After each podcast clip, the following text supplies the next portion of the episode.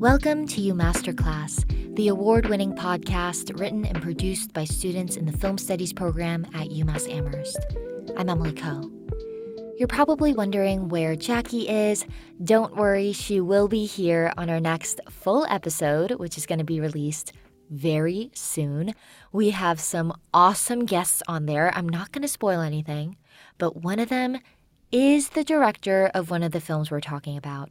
Super exciting. You don't want to miss out on this.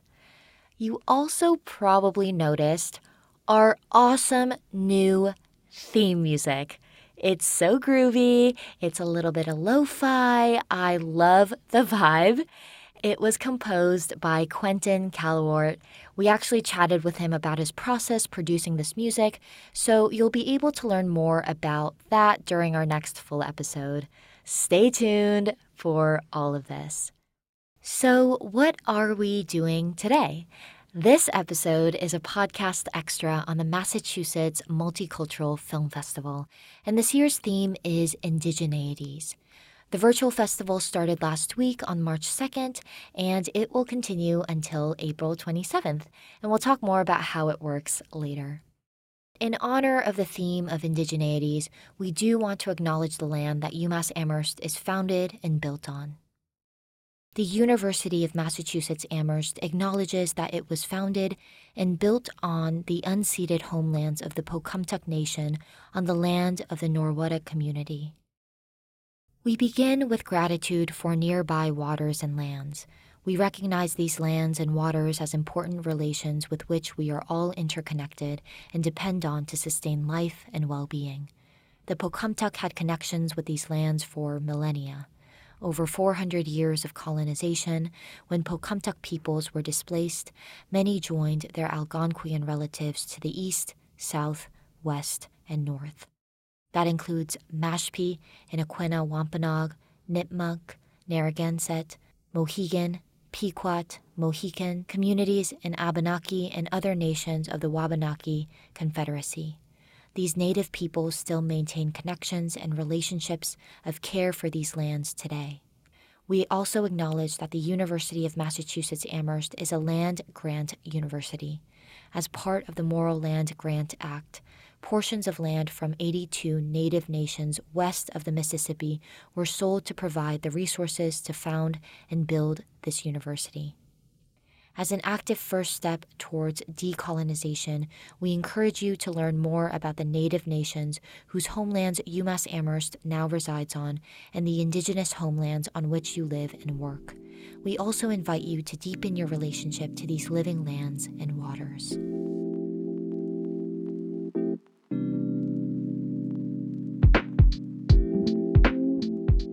Today, we have three fantastic guests guest curator Professor Laura McGough, assistant curator Nefeli Forney, and co director of the festival, Professor Daniel Pope, who is also the faculty advisor for this podcast. This year's theme is again Indigeneities. There is a wonderful collection of Indigenous film and media art from all over the world, which is really exciting. Professor Laura McGough's research interests include Indigenous film and video, and I was actually able to meet with Laura in person to talk more about her background and the festival's theme. My name is Laura McGough, and I'm a lecturer here in the art department and also the director of the Herter Art Gallery at UMass. And I've been a curator for 30 years. And one of my main areas of interest, one of my research interests, is Indigenous film and video focusing on narrative film, but also media arts as well, experimental media arts as well. And I joined the film studies faculty last year and hearing about the film festival and its wonderful history. Um, started, you know, talking with the directors about the possibility of an Indigenous film festival or, or indigeneity being part of the film festival. One thing that I'm really interested in is the the widening of indigenous film and media over the last few years. There's been I would say over the last 10 years or a bit more, just this explosion in indigenous narrative film, documentary, but also experimental forms, video games, media art. And I really wanted to bring that to the festival really look at the various forms that make up Indigenous film and cinema and that are specifically exploring Indigenous identity and representation. Around 2000, Barry Barclay started to identify this rise in Indigenous cinema, and he was a Maori documentary filmmaker from New Zealand. And he was looking at films by Zach Kunuk, Tracey Moffatt, um, himself. He was also looking at Sami films that come from the Scandinavian country from Sami directors and identified this movement and called it Fourth Cinema. And Fourth Cinema really is the idea it's indigenous film made by indigenous people for indigenous people. And he didn't have a narrow definition, but he did identify some characteristics. So, films made within a community by a member of a community, for example. Films made often with non actors, non actors who speak an indigenous language from that community. And he really stressed for cinema as a communication tool and as an education tool. So, one way that indigenous stories could be continued, preserved, and told from within a community. And so it's interesting to see how a lot of the films and videos that we're showing as part of the festival build on that idea, they extend that idea. Laura talks about the educational potential of Indigenous media. I asked her what sort of discoveries she hopes people will make from participating in the festival. I hope they discover the diversity, right? And they move beyond stereotypes that they might have of what an Indigenous filmmaker could be. Not just documentary, although documentary is very important. Experimental film, performance based work, work with new technologies, work that's really expanding the language of film in general. Sky Hopinka's film, just like a beautiful example of the development of visual language, really using the tools of cinema to tell a story handheld cameras, slow motion, this amazing use of sound. There's one portion of the film where a canoe is being paddled down the sea and you hear the sound of the pedals hitting the water. It sounds like a heartbeat. And it just continues this extended image and this extended sound. It really draws you in. Uh, so, really, just to look at the diversity of work being produced today and also on a global level.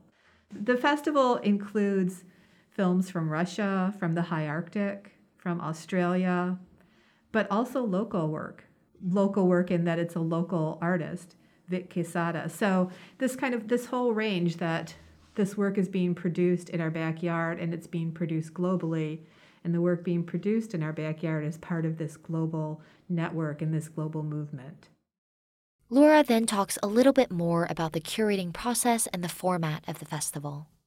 Part of my process and part of my research is just keeping in the back of my mind new work that's being produced, new work by artists that and filmmakers that I'm familiar with, like Zach Kunuk or Sky Hopinka, but also looking, always being on the lookout for new artists, new filmmakers that are, are that are entering it, the scene. And so, you know, part of it was this whole list that I had that I was drawing from. And I looked at a lot of work, but I had that notion of both global diversity and diversity of genre in mind. So, trying to pick work that telling good stories, good filmmaking, um, as well as really diverse genres, but also not a lot of overlap. So I think that the films build on one another, but they're not necessarily repeating the same territory. It was amazing to be able to kick off with Night Raiders, which was a transnational production. So Danis Goulet has received funding from both Canada and New Zealand, and she's working with Canadian and New Zealand production teams. That was exciting to learn about how she's working transnationally in an indigenous transnational production, especially, uh, and a production by a woman with a feature film by a woman was really exciting. You know, one thing I think it's really important about this festival is that there's a number of women filmmakers that are part of it. And that's really exciting to me to be able to see how women and younger women, especially, have entered into this arena and are producing really important work. So, that's another area that really excites me. I'm excited for people to get to know Zach Kunuk's work outside of um, the Fast Runner. which actually is celebrating its 20th anniversary this year. But I'm excited for them to see other work that's coming from Zach and Isuma from Igloolik. Um, I think Sky Hopinka's work is, is so amazing. I'm such a big fan of his short films. Just everything is, is exciting to me and exciting to be able to present them weekly with these amazing scholarly introductions and then conversations with the filmmakers. Like you couldn't ask for, for a better form. I think one of the most important things about the festival is the conversations that come after the films. And and also before scholars from throughout the five colleges contextualizing the films a bit for the audience, giving them a bit of insight. You watch the film, and of course, you have questions and you want to have a discussion, and then being able to listen to the filmmakers and the scholars in conversation and then add your own questions. It's just so valuable. Uh, the first conversation we had between Danis Goulet and Santi Frazier was just amazing, and it was so insightful and impactful. So I hope that I hope that your listeners take advantage of both the introduction and the Q and A as part of their experience of the festival.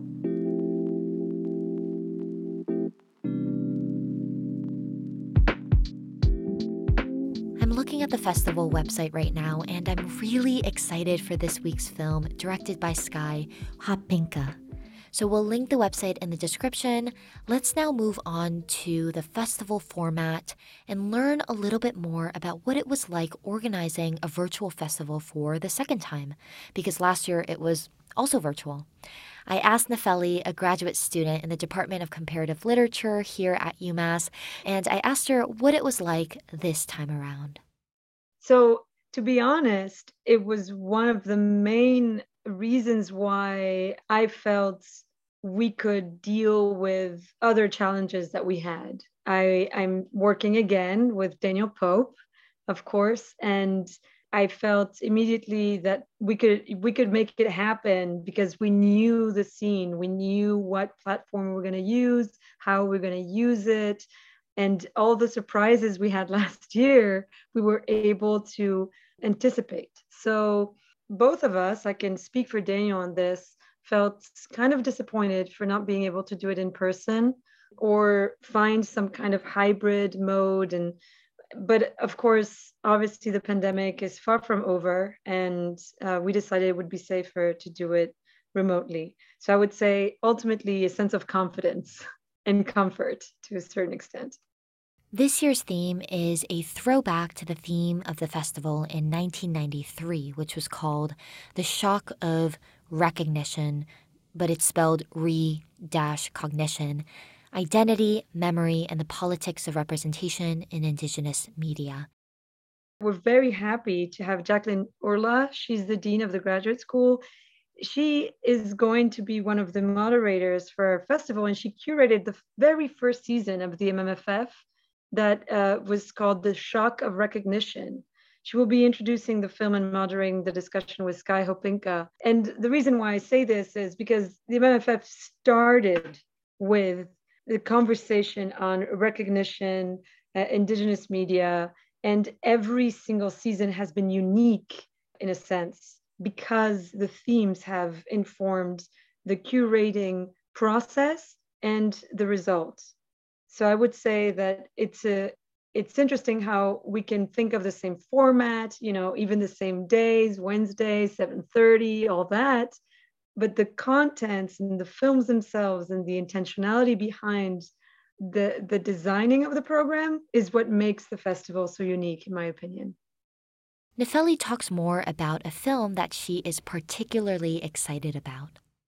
I would say uh, The Book of Sea is my favorite in uh, but maybe because i'm highly interested as a film scholar in interdisciplinary approaches um, to film and film creation and the filmmaker um, it, it's going to be a wonderful event uh, moderated and presented by professor chris gouch in comparative literature uses so many different forms of animation and and I think the storytelling is very interesting. This season we really have challenging uh, films that work with their genres. I hope people feel a certain form of discomfort, maybe. I don't know that I could mention one principal takeaway. I do want people to really sit and think about the the films we watch and how we watch them and the structures around filmmaking distribution and consumption really.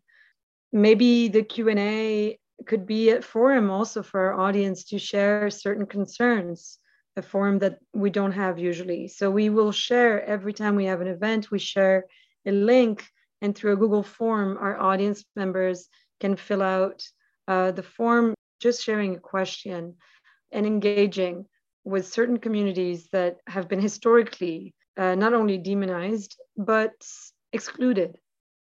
Nefeli goes on to talk more about the festival organizing team. I'm a film graduate certificate student, and that I'm very proud to be one, that this festival is presented by Film Studies at UMass Amherst, you know, and Barbara Zecchi is the Film Studies program director. And I try to be very insistent on the fact that all of these events, all of these endeavors are made by a group of people. And that's very important to me. So I would say it's all about collaborative work. We have a fabulous group of interns and as I said before, Laura McGough worked as a guest curator. I work uh, with Daniel Pope, who is absolutely outstanding. And that's basically all I would like to say. It's just, it's always gratifying to to work in these projects because it's a group and a collaborative endeavor this group, of course, includes co director Professor Daniel Pope. Here's Daniel speaking about the team and his role as one of the directors. I'm Daniel Pope. I'm on the film faculty at UMass Amherst. And I've been involved with the festival for 12 years now. I became involved when Catherine Portuges was a director of film studies and the director and curator of the MMFF. In the last couple of years, I've taken on the role of director Last year, I directed the festival fully online during COVID, and and this year I'm directing again together with Shawn Shimpach, and a whole crew of people. Nefeli Forney is a really invaluable team member as assistant curator, and we have a, team of interns who work with us. And this year we have Ian Sedlow, who has really been critical to being able to do what we need to do to make the festival happen. Laura McGough is the, the curator this season, and I have to say, Barbara Zecchi in the film studies program, the director of film studies, is really a champion helping us find the, the funding and connections that we need. So it's really a team effort. Last year, it was great to be able to do the festival at all. The previous year, the festival was launched as a fully in person festival, and then the pandemic intervened, and we only had a couple of events before we had to table the whole festival. So we were worried we wouldn't be able to have one and Nefeli Forni and I made a plan and we found a festival platform and we found a way of doing the audience Q&A with filmmaker guests. It's actually really good. We were able to actually get filmmakers who otherwise it would be hard to have as guests even in non-COVID times because of distance of travel and making schedules mesh. Whereas online we can have somebody join us at an appointed time and we we have a, a really vibrant dynamic conversation and we bring the questions of the audience. That's great. The downside is, of course, that call me old fashioned, but I love being in person with people and I, I, love having that kind of in the room experience. And I think the audience does as well. There's something about being in the room with the person who made this wonderful piece of art that, that you've just watched. But we try to we try to do something like that with the live stream conversation and Q&A. In an in-person festival experience, the audience arrives, kind of trickles in over the course of about a half an hour, and we'll have our trailer playing up on the screen. And our interns are there with materials to hand out for people to, to look at. There's sort of a, a welcome and a initial words by the director. And then there's each film event has a scholarly introduction. So there's a film scholar or, or an expert who gives an introduction to the, the film, the filmmaker, or the subject matter. And then the film would be screened in an in person event uh, and then afterwards, there is the the q&a and discussion with the with the filmmaker. And so this time we are actually recording those introductions in advance. And they have to be a bit shorter. I think when you're live in person you can have that again that kind of in-person dynamic where you can engage the audience directly maybe ask questions.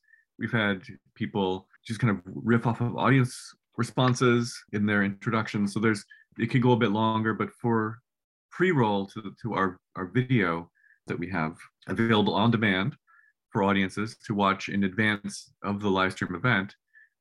The pre-roll is this introduction. And so we try to keep it down to about 10 minutes maximum so people can get it. And they're great. There might be someone out there who would be tempted to skip right to the movie. And i and i think watch watch the introduction. It's really super valuable the, the ones that we've had we we record that introduction and we put it up into the film festival platform when you go to to watch the movie that the introduction plays first then the film in some ways that gives us an opportunity to make improvements on it or to shape the introduction in a way that that maybe is not as easy on in an extemporaneous kind of way. Daniel goes on to talk a little bit more about the history of the festival. I've been involved in the festival for about 12 years. The first festival ever in the MMFF was curated by Jackie Urla, who is now the dean of the graduate school at UMass Amherst, a professor in anthropology. She's the founding curator of the festival with her first season on the theme of the shock of recognition, also dedicated to indigenous media. For many, many years, Catherine Portuges really did amazing things with the festival, bringing documentary filmmakers, experimental film, drama. She would bring films from all over the world, and that, that kind of defined the festival. We would have filmmakers coming from almost every continent. And every year there would be a new theme and the themes that we would have would be kind of broad enough to allow interpretation in really creative and interesting ways. So I loved how that evolved over the course of the festival. When uh, Professor Portuges retired, there have been a kind of a, a, series of other directors and interim directors involved. And I think to Kathy Portuges's credit, the festival really hangs on that same structure that she founded. I mean, the festival was kind of the first of its kind. There was nothing quite like it. And people around the country would reach out to her to ask for advice on how to do something similar at their institutions. I like that there's a new theme each season. The theme can really speak to what's happening in a, in a particular moment. And also, periodically, there would be a, a guest curator or an, uh, a guest director I like that because it allows for new ideas, new perspectives. If you have one director doing the, the whole festival all the time, you might end up kind of placed in a kind of corner a bit where the, you have perhaps their particular area of interest represented more every season than it would be if you had more kind of guest directors. It's so interesting to get a glimpse of the festival's history. And Daniel also talks about the future of the festival. The new format is still sort of in the works, but really exciting stuff coming up in terms of getting more people involved. There's a new format for the festival. I mentioned that Laura McGough is the guest curator. So we're developing a new way of curating the festival where film faculty can apply and propose a theme and a, and a slate of possible films for a season. And then there'll be a committee with Shawn Shimpach as the chair of that committee, sort of reviewing the proposals and selecting the guest curator for the next season. It's not a total free reign to do whatever they want. We still want to maintain the integrity and the character and traditions of the MMFF. And so I'll be involved in that, kind of helping shape what gets curated, what gets included, and how the the season is shaped. This season is is wonderful. It's a very focused theme. One thing we have not been able to do this season that that I think is important for the festival is partnering with other organizations and groups and and festivals. So the Pioneer Valley Jewish Film Festival, for example, or the Catalan Film Festival. Last season, we had wonderful partnerships with New England Public Media and the Feinberg series in history, the, the Stonewall Center. So we, we would have these these great partnerships but i want i think that's also essential to the festival that I want to make sure is retained and nurtured and cultivated into the future. Now that we're really pumped about the festival, how do we participate? The films are available online, so you can go to our website. The more direct link to that is blogs.umass.edu slash mmff 2022. So if you go there, you'll find links to see the film and also to watch the live stream event. Um, you can either watch the live stream event on YouTube or Facebook. To see the film, we have a film festival platform that will have the film available in the days leading up to the live stream event. So you can see it on demand when is most convenient for you, and then you'll be ready to prepare a question and come to come to the live stream event. Also, we'll try to have links on the website for the questions as well. So you can actually go and and even in advance before the live stream event begins, pose a question for the director. Um, you can you can start to engage early. I will I will say that I'm really excited about this year's theme and the films we're bringing. Really a, a wide array of stuff from experimental works like Sky Hopinka's Mathni, Towards the Ocean, Towards the Shore. The first film in the festival, Night Raiders, is a sci fi drama. So it's a, a wide variety of kinds of media and films from all over the world. Just to recap, if you want to participate in the festival, aka watch the introduction, watch the films, watch the live Q&A, go to blogs.umass.edu slash mmff 2022. You'll find the program there. You can watch this week's introduction by Jacqueline Urla in Sky Hopinka's film now to get prepared for the live Q&A with the filmmaker that is happening on March 9th at 7:30 p.m. Eastern Time. You can find the link for all of this on the website as well. We'll put the website link in our description and the link to the live Q&A with Danis Goulet that happened last week. Everyone, go watch these films. Such an awesome chance to broaden and deepen our experience of Indigenous art. Thank you again to Laura, Nefeli, and Daniel for coming on this episode. It was really wonderful learning more about this year's theme and the festival in general. And thank you for listening to this podcast extra. Make sure you share it with your friends, family, classmates, pets. I mean, they're going to want to participate in the festival too. Make sure you are subscribed so that you get any notifications of new episode releases. Like I said in the beginning, you do not want to miss out on this full episode that's going to be coming out in a couple of weeks. Stay up to date with us on Instagram at UMasterClassPod. This episode was written and produced by students in the Film Studies program at UMass Amherst. Music by Quentin Callawart. I'm Emily Coe. Thanks.